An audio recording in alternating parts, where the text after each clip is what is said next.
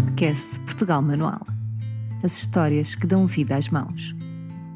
Vamos levar-vos a conhecer os novos artesãos e artistas que ousaram voltar às raízes, recuperando matérias e técnicas tradicionais para criarem peças contemporâneas e darem vida ao novo artesanato. Projetos de identidade portuguesa tecidos na ponta dos dedos. Temporada Curated Cultural Experiences. Uma produção Portugal Manual em parceria com Visit Portugal. A arte algarvia da empreita de Palma renova-se nas mãos de Maria João Gomes. É o encontro entre o carácter rústico de um saber antigo e a contemporaneidade num design único que conquista mercados além fronteiras, tendo já chamado a atenção de nomes da moda como Filipe Faísca e Cristiano Lobotin. O projeto Palmas Douradas é um nome que se impõe na arte, no artesanato e que pensa um futuro sustentável. Vamos conversar com Maria João para sabermos mais sobre tudo isto. Olá, Maria João, bem-vinda ao nosso podcast. Hoje vamos estar a apresentar um pouco do, do projeto Palmas Douradas e gostaria de começar por saber um pouco do teu percurso antes das Palmas Douradas. Conta-nos um pouco. Um, olá, Filipa. Pois um, eu, eu, cheguei a Portugal em 2010, sou ex-imigrante, vivi muitos anos no estrangeiro. Um, os últimos 10 anos tinha vivido em Espanha, em Madrid. Antes disso, tinha vivido muitos anos em Paris, mas também noutros países. E vivo cá no Algarve há quase 12 anos. Muito bem. E qual é que era o teu percurso profissional? Um, antes das Palmas Douradas, para perceber um bocadinho o que é que está na gênese um, deste teu uh, virar para o manual. Um, gostaria de conhecer um pouco mais do teu caminho até uh, aqui ao projeto da, das Palmas Douradas. Se tu já trabalhavas com um, algum tipo de, de, artesanato, algum tipo de saber fazer, ou se foi algo que surgiu mais tarde na tua vida. Não, profissionalmente eu não tenho uma carreira profissional definida. Uh, fiz várias coisas. Em, em, em artes, ehm, eu pintava, fiz, cheguei até a fazer algumas, uh, alguma exposição de pintura. Sempre gostei muito de pintar. Um, ehm, se não a nível profissional, em artes, não. Não tinha assim nada quando cheguei cá é que comecei então, uh, interessei-me, a empreita sempre fez parte da, minha família, das minhas raízes. Uh, quando eu vinha passar férias eh, na casa dos meus avós, ajudava a recolha, na recolha da palma e todo o preparar, porque isso faz-se no verão. E fiquei com o gosto de, de, de, fazer algo com isso. Por isso, quando cheguei cá, uh, comecei como um hobby fui apanhar palmas e fui aprender. Uh, aprendi com pessoas da Serra a fazer as várias técnicas da, da empreita, inscrevi-me no, no, num curso de empreita e, e inscrevi-me num curso de parapente, que não tem nada a ver, uh, mas era uma forma de ter dois hobbies assim na minha vida. Uhum. Isso é curioso que falas, e antes de avançarmos um pouco na conversa, e para quem nos está a ouvir e nunca ouviu falar nem da empreita nem de palma, eu gostaria que tu explicasses um pouco primeiro o que é a palma e depois o que é empreita. Um, o que nós conhecemos agora como entrançados vegetais, uh, na, na, época, e ainda se chama cá, chama-se empreita de palma algravia, porque se fazia de empreitada, de, de, de, golpe, de uma vez só. Porque uma vez que as palmas estão molhadas, convém terminar esse molho de palma e não guardar, porque senão a palma fica mais dura, mais rígida e depois tem que voltar a ser molhada e, e não convém estar sempre a, a umidificar a palma. Uh, daí esse nome que era a empreitada, fazia-se de golpe. Um... Ok, e o que é palma? Para quem nos está a ouvir. o que é a palma? o que é a palma? a palma, a palmeira anã do Algarve, chama Aerops humilis, é a única palmeira autóctona da Europa. É, é nossa. É, Diz-se que sobreviveu à época de gelo. É uma palmeira super resistente uh, palmeira anã, né, que cresce uhum. um pouco como, como um arbusto. Uh, nós chamamos isso a palmeira da vassoura, cá no Algarve, porque se fazia antigamente, fazia-se não só Uh, os tapetes, os, os, os, as alcofas, os chapéus, mas também as vassouras e os pincéis para caiar as casas, porque as casas não eram pintadas, eram caiadas com, uhum. com cal. Um, Há ainda muito poucos anos, cá no Algarve, não havia sacos de plástico. Uh, e então, o Algarve dependia sobretudo da agricultura, não do turismo, e para transportar tudo o que havia para transportar era tudo feito com este, este material. Cada região tem a sua matéria-prima. No Alentejo é mais a palhinha, uhum. embora eu, eu sei que as pessoas chamam isto de palha, mas não é palha, é palma, é diferente. A palhinha.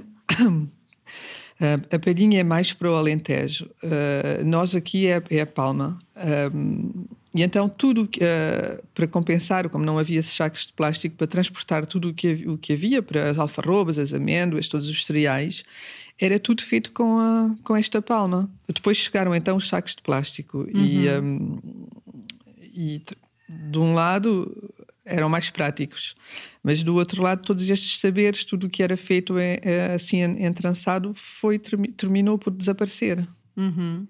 E agora, então, que já percebemos um bocadinho mais o que é que é a palma, gostaria então que nos falasses um pouco do processo, desse processo que estavas a falar, que a apanha é feita no verão, que ela não pode ser muito molhada. Gostaria que me contasse um bocadinho mais sobre esse processo da matéria-prima em si. Um, Antigamente, eu recordo-me, a minha avó dizia que a palma apanhava-se depois da última chuva e antes da primeira chuva. Mas agora isso já não, ah, já não é possível, porque já não chove como se chovia antes. Agora termina de chover em, em abril e recomeça a chover em novembro ou dezembro, embora este ano tenha sido diferente. Uhum. Portanto, a palma apanha-se assim de, de junho, maio, junho, até outubro a partir daí já não se consegue, já não pode-se apanhar, mas já não, ela já não é igual. A, a, a palma depois quebra, parte-se ao trabalhar. A folha já não está na sua, no seu, como dizer, no seu potencial máximo. Agora, agora assumi uma palavra em português, aparecia-me em, em outras línguas, mas em português sumiu. um, mas a palma, quando ela está mesmo no top no, para trabalhar, é, é mesmo no verão, está dura, está resistente. Eh, eu gosto de apanhar aquelas palmas debaixo da palmeira. Uh, que são aquelas que, que, toda a gente diz que não prestam porque têm manchas, que são as mais velhas, as mais rústicas, mas é dessas que eu, que eu gosto porque acho que têm vida, têm caráter e dão uma dá uma vida à peça que é extraordinária, que é mesmo mesmo ver-se as cores todas do, do outono do Algarve.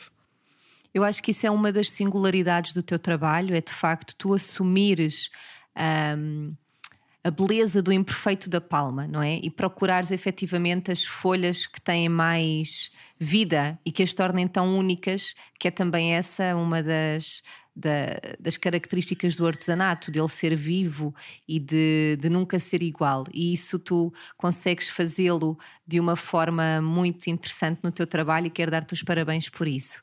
Obrigada. Um, Contaste-nos aqui um pouco da tua infância, da, das férias que fazias em Portugal com os teus avós, que já havia esta tradição uh, familiar e que no fundo tinhas uma relação emocional com, com a palma já desde pequena, seja pelo imaginário de veres estes objetos um, na vida cotidiana dos teus avós. Em que momento é que te nasce, um, ou, ou, será que tu consegues identificar o momento em que tu pensaste, ok, um, acho que posso dar uma nova utilidade a esta palma, acho que posso dar-lhe um novo uso, uma nova utilização. Em que momento é que tu sentiste esse ímpeto de, de criar o projeto Palmas Douradas? A minha avó fazia sobretudo, a minha avó e as pessoas uh, aqui do Algarve fazia sobretudo peças utilitárias não era tanto, não havia tempo uh, nem meios para fazer peças mais para o decorativo, era mesmo tudo o que era útil para a casa.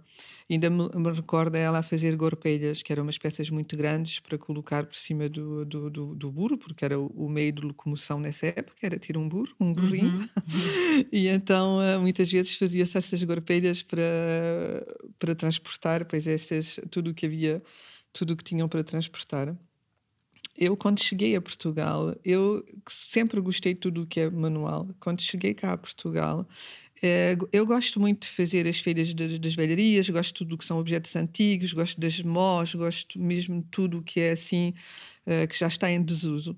E, e, a empreita para mim fazia todo o sentido, os entrançados, porque eu, eu via nos mercados, nas feiras, via objetos e, e, e pensei, isto podia-se fazer aqui. Umas coisas tão, tão, tão bonitas. E pensei nas mandalas, uh, fiquei com vontade de fazer mandalas. Aliás, foi das primeiras peças que eu comecei a fazer. Foram peças muito grandes, uns, uns tapetes muito grandes para a parede, as tais mandalas. Uhum. Um, tingia as palmas, branqueava as palmas, fui aprender mesmo tudo. Eu, eu não largava as pessoas da Serra, acho que fui, fui molestar tudo, todas as pessoas da Serra para aprender, porque no, no princípio há 10 anos atrás e vi-me com dificuldades porque as pessoas não queriam muito uh, transmitir o saber. Agora já é diferente, uh, mas nessa época não, uh, não se fazia porque consideravam que, que o segredo era a alma do negócio, uhum. portanto eram muito reácios a largar qualquer, qualquer coisa. mas pouco a pouco fui, fui, não desisti e fui aprendendo várias técnicas, várias formas de fazer e depois ao fazer fui criando as minhas, então um, percebi que, que não queria trabalhar com palma do estrangeiro comprada, porque é tudo o que havia era. As pessoas compram as palmas atualmente que vêm do estrangeiro, que são também muito bonitas, mas que não têm nada a ver com, com as nossas. E é o que, o que dizias há pouco, uh, o prazer que eu tenho quando eu vejo uma, uma palma no campo, as manchas, uh, o caráter, o que eu posso, uh, penso logo numa peça onde eu podia colocá-la. Eu, eu trago essas palmas, eu não me importa passar uma semana em, em cinco palmas a dar-lhe volta, a pôr ao sol, só três horas por dia ou quatro, uh, para ela atingir exatamente os matizes que eu quero, que é, por, por exemplo, para fazer a copa do chapéu, estar ali aquele, aquele dourado, aquela aquele, aquele castanho, aquele alaranjado, são mesmo as nossas palmas são únicas. Uh, a qualidade, e depois são palmas completamente genuínas, não têm nada de, de produtos. Uhum. De, as palmas que vêm dos estrangeiros têm, são insecticidas, têm montes de produtos incorporados, uhum. não tem nada a ver.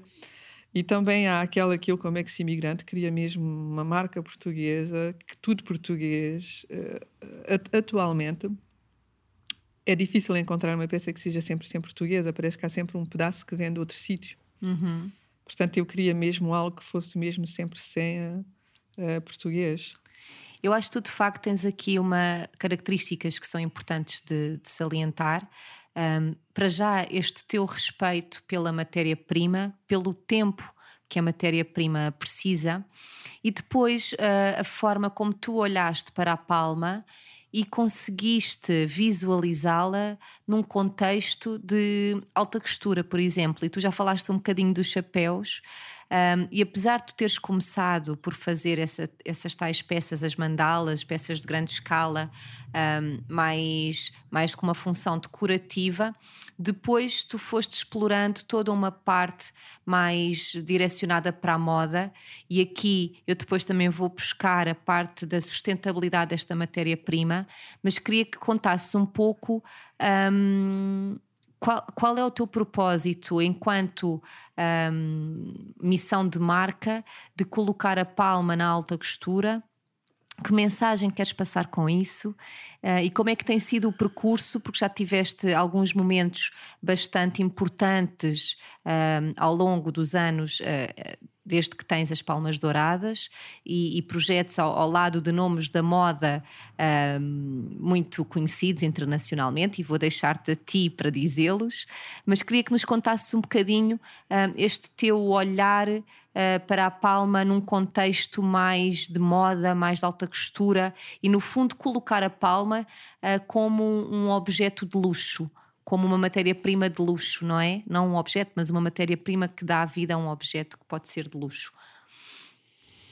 Claro, esse, esse, esse foi sempre o meu, uh, o meu objetivo. Sobretudo, uh, por exemplo, as penas de aves uh, que, que, são retiradas das aves da, daquela forma que se, acho que se, se chama zip. acho que já quer dizer tudo, o zip. Uhum. Um, quer dizer que a ave não apanha, a avestruz não vão fazer uma anestesia antes de, de fazer o tal zip e arrancar as penas. Uh, com a fibra vegetal, com a palma, por exemplo, as franjas que se fazem, os chapéus que eu proponho, ou mesmo na roupa, que é uma forma de. que é mesmo sempre sem ecológica, uma forma de, de, de, de curar qualquer peça sem ter que utilizar nada uh, animal Isso já é, acho que já é o, o mais importante. Uhum. Um, depois, um, eu não, uh, não, nunca estive em possibilidade, com a possibilidade de fazer, e, e nunca me interessou fazer grandes quantidades de, o que, o que, me interessou mais foi o design, ter peças assim mais exclusivas, uh, ter menos, uh, não fazer em cadeia, ou seja, não ter ali uma indústria a fazer em cadeia, mas ter peças únicas, exclusivas. Uh, e sim, terminou por interessar um, pessoas na, na, na, alta costura. acho que comecei com o Filipe Faísca, isso foi um grande Uh, houve um antes e um depois, por causa sobretudo dos chapéus, também percebi que havia aí um, uma abertura que as pessoas. Em Portugal levou um bocado mais tempo, mas em Paris, por exemplo, as francesas utilizam muito o chapéu como forma para completar um, um outfit. O chapéu é muito usado lá. Uhum. Cá no, no, aqui o meu trabalho é mais considerado como sendo de verão. E ainda estou a trabalhar nisso porque não é de verão. O chapéu pode-se utilizar, um chapéu de palma pode-se utilizar durante o ano todo, dependendo do, do design que tenha.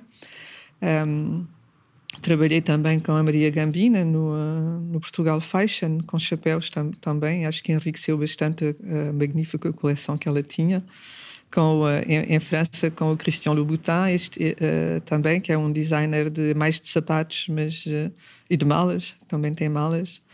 Um, disso resultou, eu criei uma, uma nova forma, uma nova técnica de entrançar, que é a espiral que está registada, que é muito bonita. também trabalhei com a Hermès Home, também fiz umas peças para a Hermès e, uh, e, este ano, em 2022, também tenho peças no catálogo da Inès de la Fressange, que também é, é uma francesa que é bastante conhecida. Um, ehm, é engraçado porque acho que tenho mais, eh, se calhar, mais sucesso no estrangeiro que cá em Portugal. Um, ehm, acho que me procuram, se calhar, mais em França que, que aqui, mas tenho tenho a grande esperança que venha a mudar. Eu, eu, sei que as minhas peças também, os chapéus, muitas vezes são assim extravagantes, pós-extravagante. uh, é uma imagem de é marca. A, é o que faz a diferença. E, uh, e se no Algarve. Não, não, o Algarve é muito complicado para mim. No entanto, Lisboa-Porto, tenho muito boas clientes que gostam de peças únicas, peças uh, exclusivas que não, que não existam no mercado. E um, embora nos chapéus esteja se calhar uh, uh, nos chapéus tenho aqueles, aqueles chapéus mais básicos que eu uh, repito o modelo e tenho os, os mais assim mais com mais design onde, onde são mesmo peças únicas. Mas mesmo aqueles mais básicos que eu refaço é impossível ele ser exatamente igual porque eu cozo tudo à mão.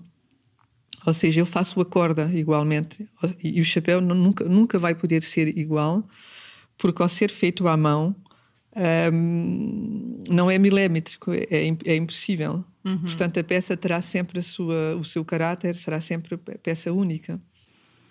E há pouco contavas de onde é que surgiu o nome da empreita. Uh, portanto, hoje em dia, uh, um desses chapéus, uh, vamos imaginar um dos modelos mais básicos e desses que tu hum, reproduzes, em média, quanto, quantas horas de trabalho Uh, quantas horas de empreita temos numa peça dessas, se conseguisses contabilizar em tempo seguido um chapéu.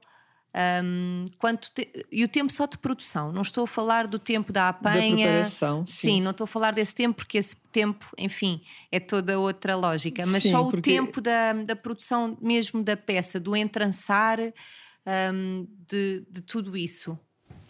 É que o, meu trabalho divide-se em, duas fases. Essa fase da apanha da palma, mas uh, eu, eu, diria até em três fases, porque uh, quando a palma já está uh, seca, porque ela já apanhei a palma, ela já secou, depois essa palma tem que ser rachada ela é posta em colocada em molhos, esse molho é lavado com água fria. Por exemplo, se eu quisesse fazer um chapéu e contar tudo, uh, as horas, eu esta noite ia, ia, ou agora, ia lavar um molho de palmas com água fria para tirar tudo o que são impurezas, pó, etc. Porque a palma é só lavada com água fria, nada mais. Uhum. Enrolava numa toalha.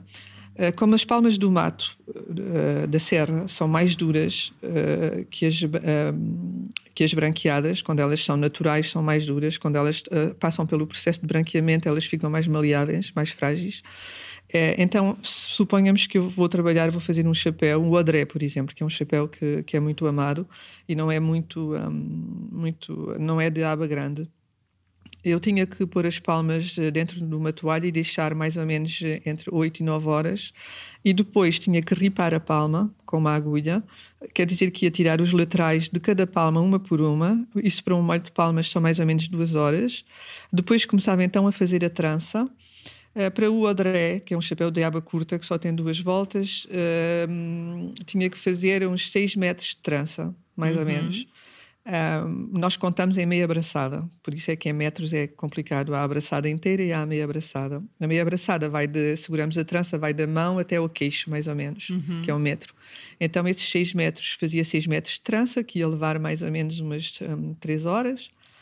Depois uh, limpava a trança, parava tudo, uh, fazia então a corda. A corda eu faço, não cozo com nylon, nem com sisal, nem nada disso, sou eu que faço a corda, é, é a tamiça, a bracinha dependendo da região. Uhum. Uh, faço a corda de, em, em, folha de palma e nunca faço muita, que é para ao puxar não estragar a empreita. Vou fazendo de 20 em 20 centímetros, portanto começava a Uau. fazer 20 centímetros de corda, começava a cozer a peça e depois ia fazendo, cozendo. É mais lento, mas fica muito mais bonito. Um, é, são mais 3, 4 horas para fazer esse processo. Isso é porque eu agora já sou bastante rápida. já vens, uh, já vens aprimorando. Agora já. Depois do chapéu estar terminado, terminar a forma do chapéu, fazia então o dobrum. O dobrum é a finição da peça. Uh, limpava mais uma vez todas as palmas que podem ter ficado a passar, que é para não picar. Um, e o chapéu estava feito em umas 6, 7 horas oito, dependendo de, de, de, da rapidez e, e, também das palmas, porque as palmas não são todas iguais. Um, depois também há chapéus que eu faço com palma branqueada, aí eu tenho que comprar enxofre, já não se encontra, como fazia a minha avó, pedras de enxofre, que se comprava antigamente as pedras do enxofre e pedras de cal, agora encontro em granulado. Portanto, compro granulado de enxofre que ponho dentro de latinhas de atum recicladas uh, que se põe dentro de um baú ou dentro de uma caixa de cartão, ou neste caso eu, eu utilizo um bidão, uhum. aqueles bidões grandes. Um, aí aquilo arde como se fosse incenso. A palma, eu molho a palma antes de a colocar lá. A palma é molhada e fica aí 5, uh, 6 dias. Mas tem que ter cuidado porque eu ponho quatro uh, fogos diferentes. Uh, mas às vezes apaga-se, portanto tem que estar sempre a vigiar e depois não cheira muito bem, é desagradável. Uh, mas é esse fumo, pouco a pouco, que vai branquear a palma. Ah. Há, há, uma coisa engraçada: é que antigamente a palma branqueada é que tinha valor. A minha avó não, não vendia nada que não fosse branqueado. A palma escura um, era para a casa, era para o pobre. Para a vassoura. Era, é, mas a palma, a, palma, branca era a palma mais fina, vendia-se no mercado, a escura era para a casa. É como o pão, por exemplo. Uhum. O, pão, a minha avó que vendia, fazia e vendia pão o pão de relão, o pão escuro, era para o pobre e o pão branco era para vender. Agora é tudo ao contrário. Agora é tudo ao contrário. É. Agora eu, eu prefiro muito mais trabalhar com palma natural que com a palma branqueada. Ainda que dependa, há certos trabalhos onde a palma branqueada para as franjas, etc., pode ficar muito, muito bonito. Também gosto de misturar às vezes só para ver o contraste. Também uh, tingir, também tinjo, uh, mas também já não tinjo assim muito, porque por duas razões. Uh, uma delas é que não é natural e eu gosto mais das coisas natural, naturais, porque para atingir a palma tem que ser com anilinas. Tudo o que é pintura, tingimentos naturais que já, já tentei uh, com muita coisa, mas eles não ficam muito. Ou seja, ao sol duram uma semana, não serve uhum. para nada.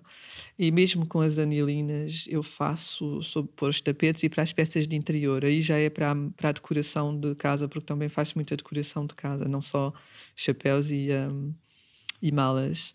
As chapéus e as malas, uh, se calhar, é assim mais para o verão e, uh, e no inverno é mais tudo o que é peças de decoração. Então, hoje em dia, dentro das palmas douradas, nós temos então os objetos de decoração que podem ser, diz-me, desde tapetes. Eu vi uma banqueta muito interessante no teu estúdio. Conta-me. É, eu fiz uma, uma exposição de arte moderna, porque a minha ideia é sempre, sempre enaltecer a, a, o entrançado, a, empreita, sempre. E, um, e gostava que fosse visto mais, que dirigir mais para o mundo da arte. Eu estou a fazer agora quadros como de, de empreita também, peças grandes de 4 metros de, de a largo sobre um metro. Um, a minha ideia é fazer até peças maiores e que sirvam simplesmente de decoração, porque cada palma tem uma cor diferente. É, é como se fosse uma tela pintada, só que é tudo vegetal. Uh, esse banco resulta desse, desse trabalho que eu, que eu fiz, que tinha o banco, que eu apresentei com um quadro por cima. Eu acho que fica mesmo maravilhoso ver a empreita como, como arte. Uhum. E é, é, nisso que eu estou a trabalhar agora ativamente. Só que o meu trabalho é, é muito lento, porque todas as fases requerem muitíssimo tempo, muita dedicação. E, uh, mas, vai, mas vai devagar vai indo. Depois temos a parte mais ligada à moda, onde para além dos chapéus, tu também tens as malas, as bolsas de mão um, e tem, tens também um, algumas peças que elas são mais vestuário. de alta costura, não é? Mais Tenho peças de uhum. algumas peças de vestuário uh, agora, aliás, uh, acabou de sair uma revista uh, esta semana onde um chapéu meu está na capa. No interior também se pode ver uma saia vegetal. Um, acho que isso é um trabalho super importante. Estou a fazer agora uma espécie de, de gilé de, de, de colete. Uh, peço desculpa, a palavra foi de outra. Uh, é um colete todo com franja vegetal. Acho que fica mesmo, acho que é mesmo muito, muito interessante. Eu acredito uh, que seja o futuro mais, utilizar mais tudo o que é o, os nossos recursos naturais. Atualmente, a palmeira a chameira esta palmeira da vassoura, é muito utilizada nas rotundas como peça, de, como decoração, simplesmente. E elas são podadas todos os anos e essas folhas são incineradas. Hum. Quando podiam tanto ser reutilizadas para fazer tanta coisa.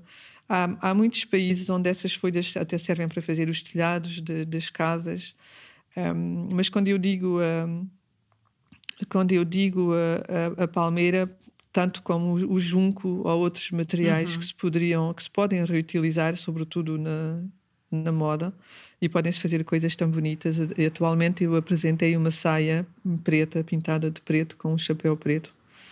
Um, acho que ficou, acho que foi um trabalho maravilhoso, mesmo. Eu também acho. Parabéns.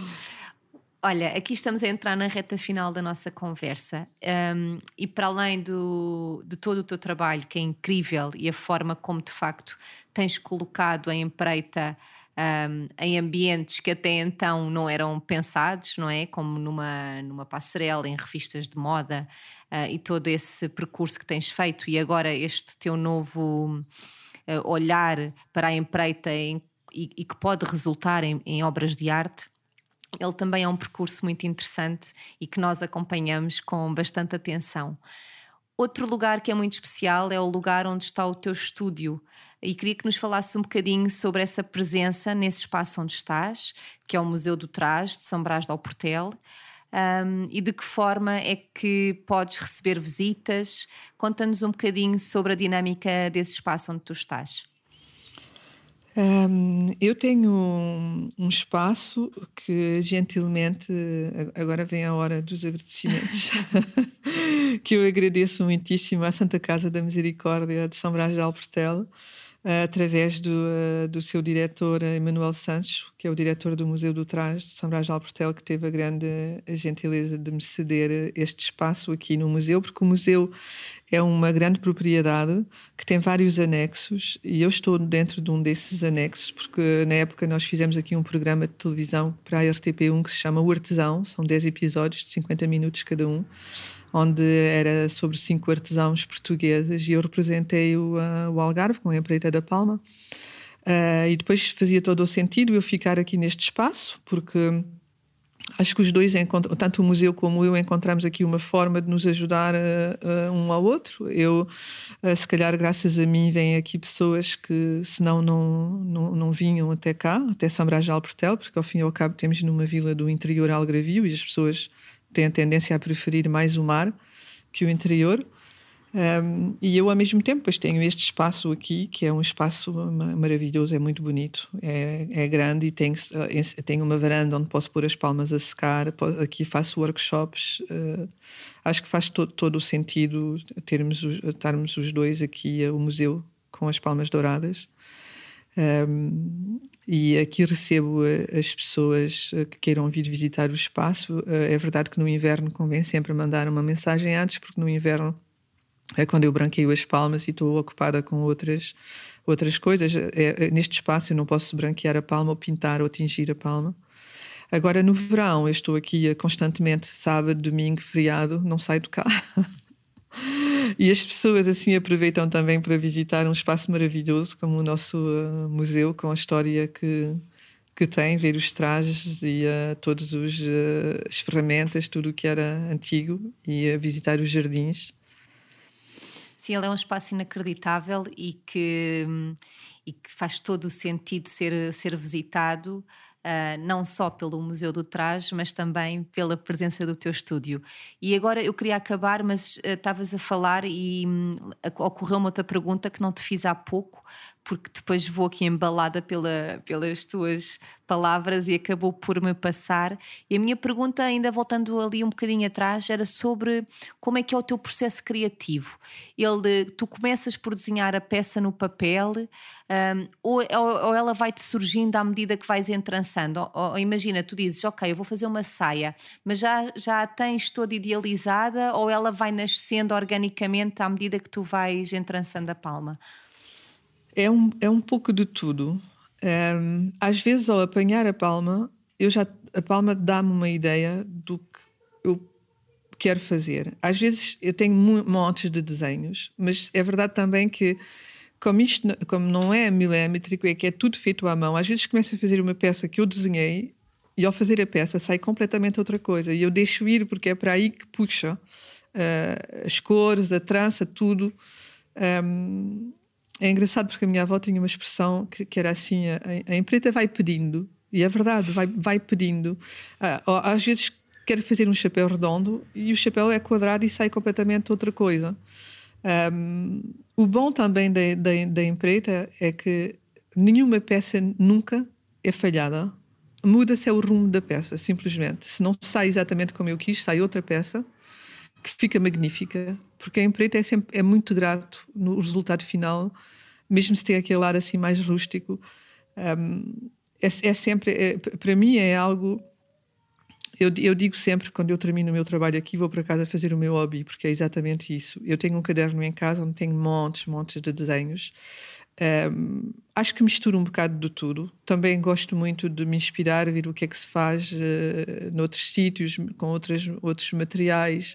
Um, desenhar, assim, desenho mas é difícil explicar. Quando me apetece mesmo fazer algo, acho que às vezes é difícil dar a forma do que eu quero fazer num desenho mesmo, num papel, até porque eu sei que muitas vezes é ao fazer mesmo a peça que eu vou vendo, que vou dando forma à peça e que ela sai uh, mesmo como eu queria que ela saísse.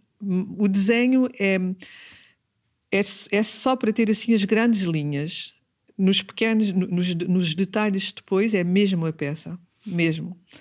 Como é um processo que é mesmo tudo feito à mão e é cozido à mão e que, e que não entra nenhuma máquina, nenhuma ferramenta, tirando a agulha, claro. Uh, é muito específico. O meu trabalho é mesmo muito, muito específico. Que bonito. Maria João, onde é que vês as palmas douradas daqui a cinco anos? Em todo o lado. e vejo as palmas douradas. Uh, sinceramente, eu, eu vim para Portugal por causa de, de, de, Acho que estava à procura de qualidade de vida e, uh, e nunca tinha vivido no meu país e, e queria calma e queria viver uh, bem, feliz no campo. Adoro, adoro o campo. Eu, o meu trabalho permite-me trabalhar aqui ou então ir para baixo de uma alfarrebeira ou, ou uma ribeira uh, ouvir os passarinhos e estar a trabalhar. Onde é que eu me vejo daqui a cinco anos? Vejo, sinceramente, como me vejo agora, feliz a fazer o que eu gosto de fazer, com sucesso melhor. É o que eu quero, é ter muito, muito sucesso e que as pessoas gostem do meu trabalho, porque isso é muito valorizante para mim. Mas o que eu quero mesmo é continuar a, a ser feliz no meu Algarve e a trabalhar debaixo de uma árvore ou aqui no estúdio e, a, e ter a qualidade de vida, continuar a amar o que eu faço. É isso que eu quero. Maria João, muito obrigada. Muito obrigada por, eh, pela tua generosidade e por teres aberto as tuas portas à, à Portugal Manual Cultural Curated Experiences. E muito obrigada por esta conversa. E muito obrigado por me ter convidado. Muito feliz de te ter connosco. Obrigada. Obrigado, obrigado.